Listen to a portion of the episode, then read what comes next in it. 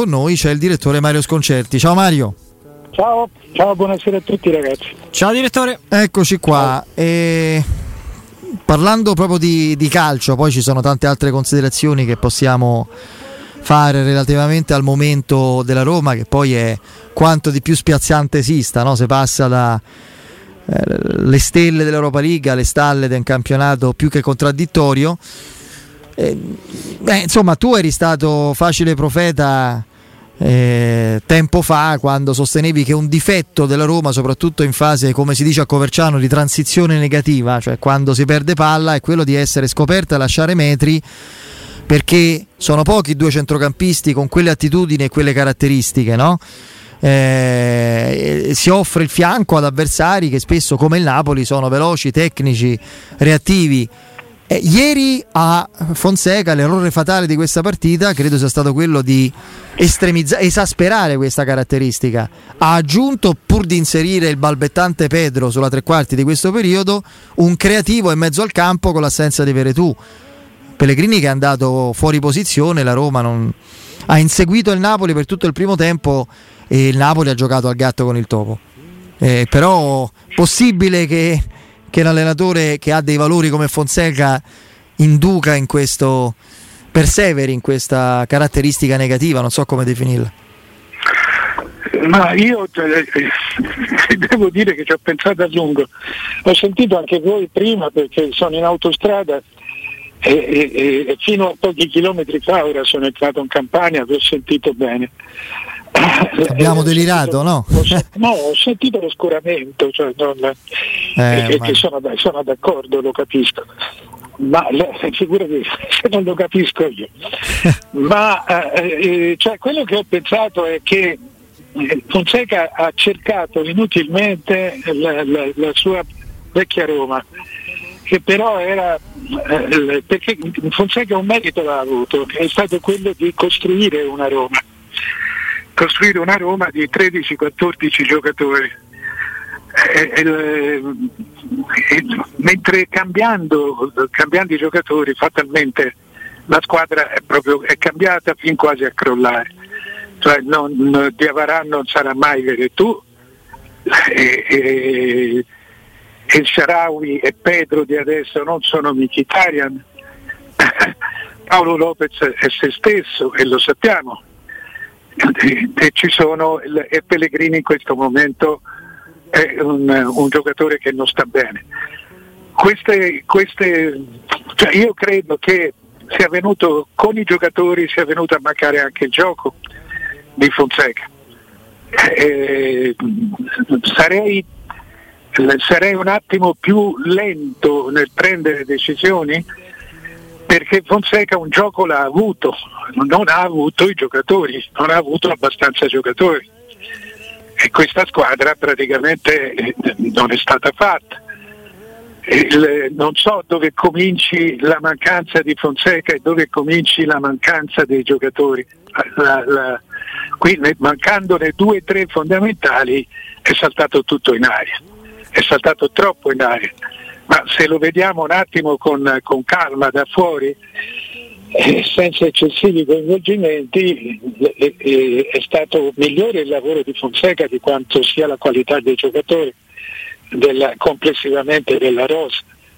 Era una squadra legata a una condizione e a quel fisso numero di giocatori. Quindi non sono d'accordo sul fatto che sia finita l'epoca di Fonseca. Per carità, si può fare, insomma, si fa tante volte, si fa continuamente. Mi sembra più importante la storia degli infortuni muscolari, questo sì, perché è una cosa che si ripete quasi continuamente. Ma Fonseca, ricordiamoci comunque che un proprio gioco, una propria personalità alla squadra, sì, l'aveva data. È vero. L'aveva data. È che quando si è infortunato Veretout, tutti noi abbiamo temuto che succedesse questo. E proprio poi Mkhitaryan. E poi Mkhitaryan, d'accordo. Ma proprio perché metteva il dito sul lato debole della Roma, che tante volte manca l'asse proprio portante della Roma. Sì, però io dico Smalling, Veretout, Mkhitaryan, e Dzeko è come se non ci fosse, perché questo che vediamo non è Dzeko, ragazzi, cioè non Mario, io dico pure che però un allenatore deve essere in grado di averci un piano B, un piano C, di trovare delle alternative. Che ieri lui mi metta in campo tre punte e Pellegrini.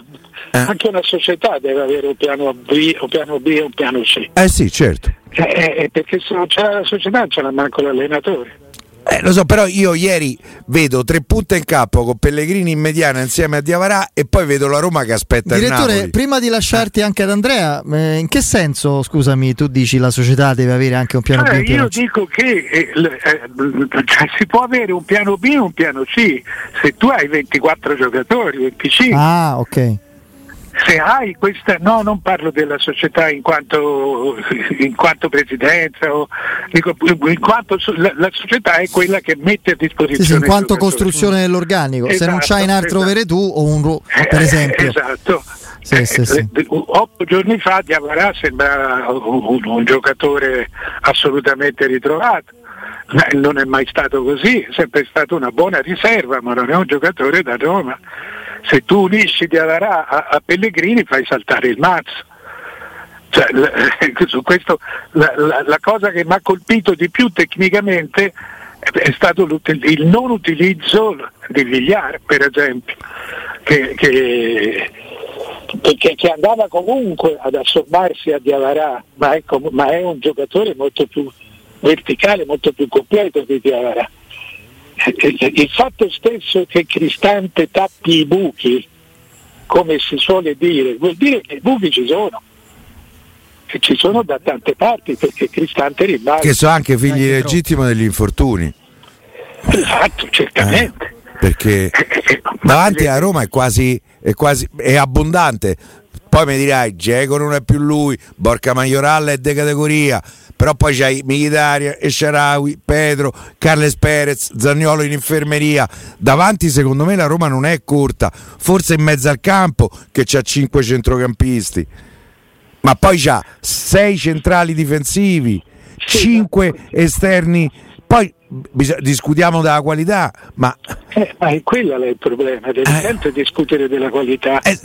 Io Mario, forse perché c'ho un occhio giallo e uno rosso, per me a Roma vale più dei 50 punti che ha fatto fino adesso, poi con tutte le disgrazie che gli sono capitate. Io sono d'accordo con te, a me la Roma è sempre piaciuta, non torno mica indietro su questo. Però sul gioco lungo ci si rende conto che come ti mancano quei 2 o 3 pilastri di qualità, il resto fa fatica a dare il meglio di se stesso. E questo, cioè, mediamente la squadra si indebolisce e diventa un'altra. È tutto lì. Però direttore, una cosa. Cioè Carles Perez in un'altra squadra lo manda alla Fiorentina, per dire può essere uno che gioca meglio. Quindi lo prenderesti per Vlahovic? Certamente sì. ma se tu stai nella Roma, che in una Roma la cui qualità viene da 3-4 giocatori, come tante altre. Esatto. Come tante altre squadre, cioè, allora tolti quelli veramente non ti resta niente neanche di quello che avevi inventato, perché l'errore, quello forse è un errore, e di continuare, cioè tu pensi che ormai la squadra abbia assorbito il tuo modo di giocare e non lo tocchi più, ma anche questo è il non cambiare. Zeman ce l'ha insegnata a tutti, il non cambiare mai significa cambiare tutte le volte, non c'è nessuna differenza, perché tutti aspettano che tu cambi e tu non cambi mai. È un problema della società, se capirà quello che vorrà fare, ma da un punto di vista tecnico a me sembra molto precisa la fotografia. Però direttore, parlando della questione legata agli scontri diretti, che anche a livello proprio matematico diventa un problema enorme per sviluppare e tradurre in campo le ambizioni che evidentemente anche il tecnico può cullare, perché solo 3 pareggi su 9 partite e le altre sono sconfitte. È diventato qualcosa di patologico. Lo stesso allenatore dice ormai la squadra ha un blocco mentale. Crede che si possa curare con lo stesso allenatore che di base lo ha creato questo blocco? Cioè, il prossimo anno la Roma di Fonseca con altri giocatori vince tutti gli scontri diretti? Non è un discorso di preparazione, di attitudine, di approccio ai nostri, tra virgolette, italiani in Serie A, scontri diretti dove fa fatica, e magari in Europa dove la tattica è un pochino più abbandonata all'intuizione, alla creazione, all'inventiva del singolo, dove lui invece si trova meglio. Sì, sono d'accordo, il suo è un calcio molto più europeo, l'italiano non c'è nulla. Io però di solito quando ci si trova davanti a una squadra con l'andamento della Roma si giudica modesta la personalità dei giocatori, non sopravvalutate l'allenatore. Cioè, se avete sentito Allegri era stato molto chiaro, sì. Migliori sono i giocatori e più modesto è il ruolo dell'allenatore. Peggiori sono i giocatori e più importante è il ruolo dell'allenatore. Ha detto anche un'altra cosa ancora più significativa. Lui ha detto: da troppo tempo in Italia i calciatori sono il pretesto, il mezzo con cui certi allenatori vogliono dimostrare di essere bravi. Sì, esatto. Cioè, non si può mettere solo sul conto di Fonseca. Certo. Questo atteggiamento arrendevole. Ma sicuramente. Ragazzi, ma Dzeko, pure Dzeko, lapsus freudiano. Volevo dire Pedro non fa una partita da novembre, oh.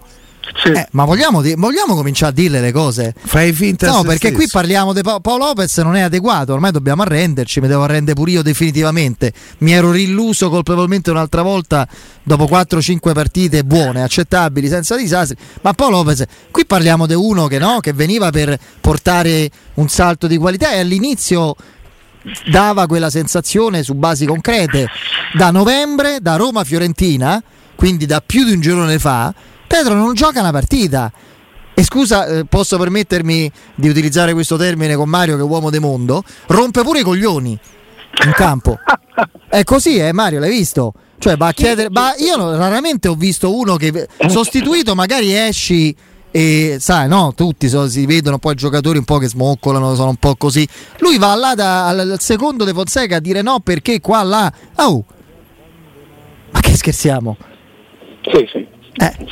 Quindi parliamo dei giocatori, parliamo di Dzeko che ha fatto i gol Napolitano con tutte le spiegazioni che volete, per carità di Dio, c'ha avuto il Covid, gli infortuni, ma che c'ha 35 anni adesso, forse bisognava pensarci quando la Juve ti offriva 17 milioni e facevi plusvalenza su un giocatore di 35 anni e prendevi un grande attaccante, Milik, con ingaggio minore. Adesso che Dzeko sta con la luna storta e non è quello di prima, perché non possono essere regola i Totti e gli Ibrahimovic, sono le eccezioni, e comunque Totti e Ibrahimovic a 39 anni non erano Totti e Ibrahimovic di 30, no? Queste sono cose di cui parlare e su cui soffermarsi per non commettere gli stessi errori, considerare i giocatori per il loro valore relativo, non quello assoluto. Se valesse il valore assoluto io prenderei Bruno Conti come all'ala, però non si può fare. Sì, hai ragione. Vado avanti io. Vai Mario, scusami, sì, ma ero un attimo. No, c'è anche una cosa da calcolare per il futuro, cosa che certamente già stanno facendo.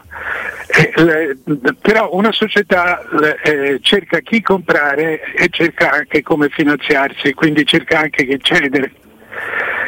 E quindi dato per dato che qualunque società deve cedere, sarebbe importante cominciare a trovare già adesso che giocatori con cui finanziarsi senza far perdere qualità tecnica alla squadra.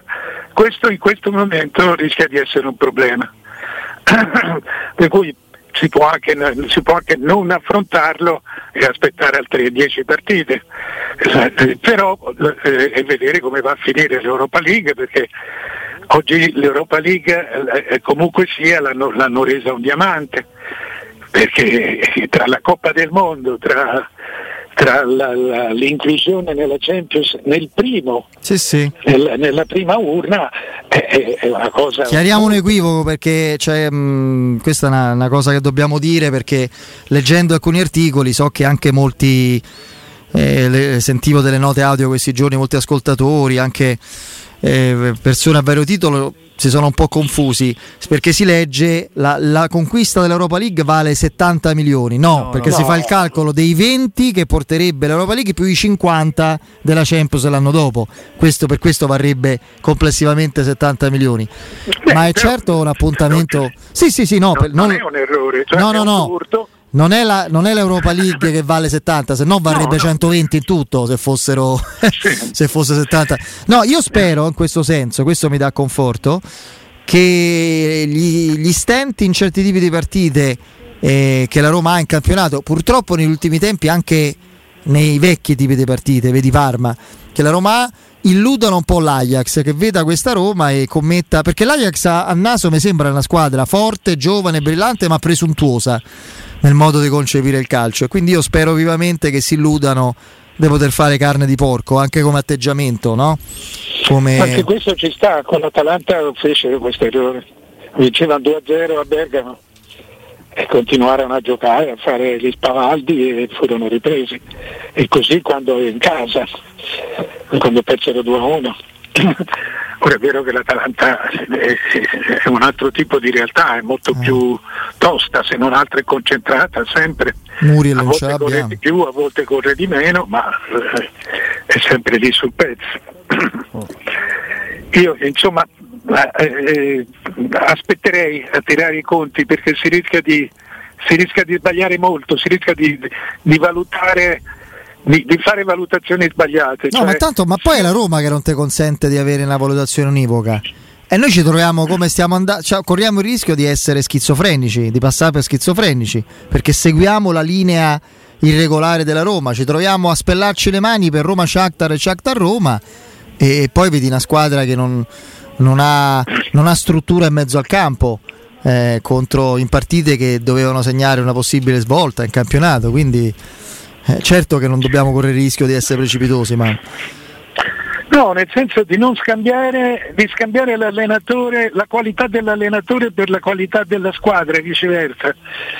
In questo momento tutto è irrimediabile, soprattutto per il futuro, ma è irrimediabile se si riesce a dare a ciascuno il proprio valore, a non sbagliare, a non essere eccessivi, a non essere, perché spesso soprattutto i dirigenti nuovi, e questo te lo dico per esperienza diretta, tendono a innamorarsi dei giocatori, cioè, perché l'allenatore è un dipendente, il giocatore è un artista, cioè è un ragazzo, per cui il neofita tende a coccolare il giocatore, e invece devi vedere come soldi, come oggetto di pura speculazione.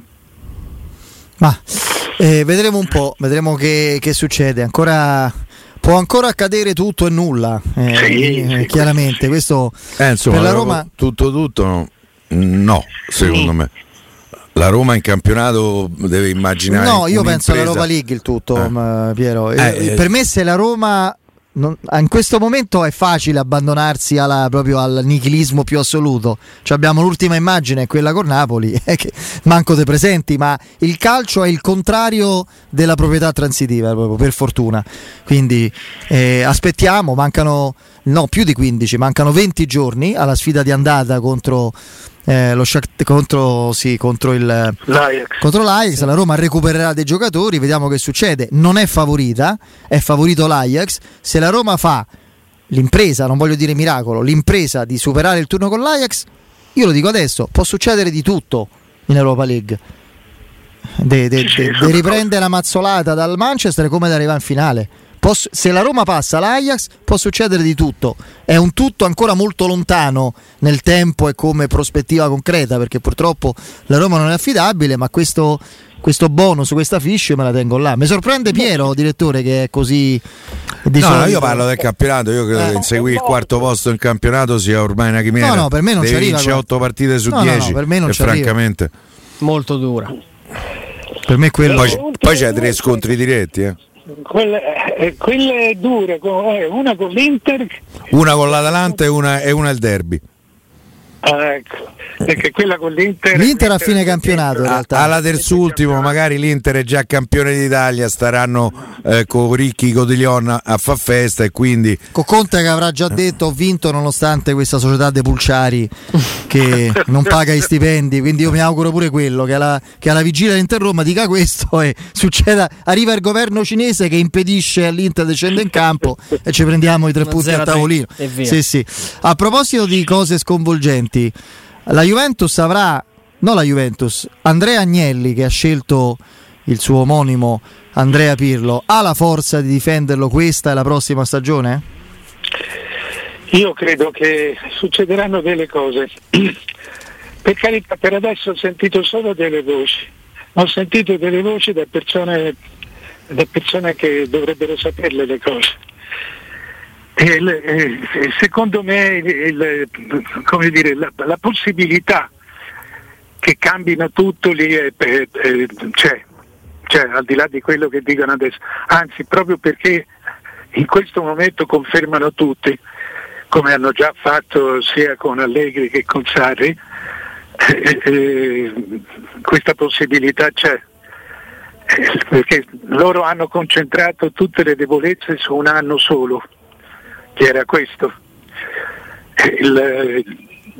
ma avevano preso Pirlo per allenare una squadra di C, la Juve Under 23, sì. Perché c'era ancora Sarri e doveva ancora giocare le partite che decidevano la qualità della sua stagione. Si sono ritrovati a fare questa cosa perché il rapporto con Sarri era veramente a minimi termini. Cioè, Agnelli ha detto ad amici che l'hanno fatto riportare da alcuni giornali, che la scorsa stagione è stata la più difficile dei suoi anni alla Juve, che ormai sono tanti, e quindi c'è stato molto di più di quello che noi abbiamo saputo o capito. Quest'anno adesso mi sembra la stessa cosa, e mi dicono più o meno le stesse cose. Ma lì poi chiaramente bisogna pure interrogarsi, non lo so se sulla presunzione di certe scelte, non so come definirla, Mario, no? Allora hanno pensato, questa è la mia tesi almeno,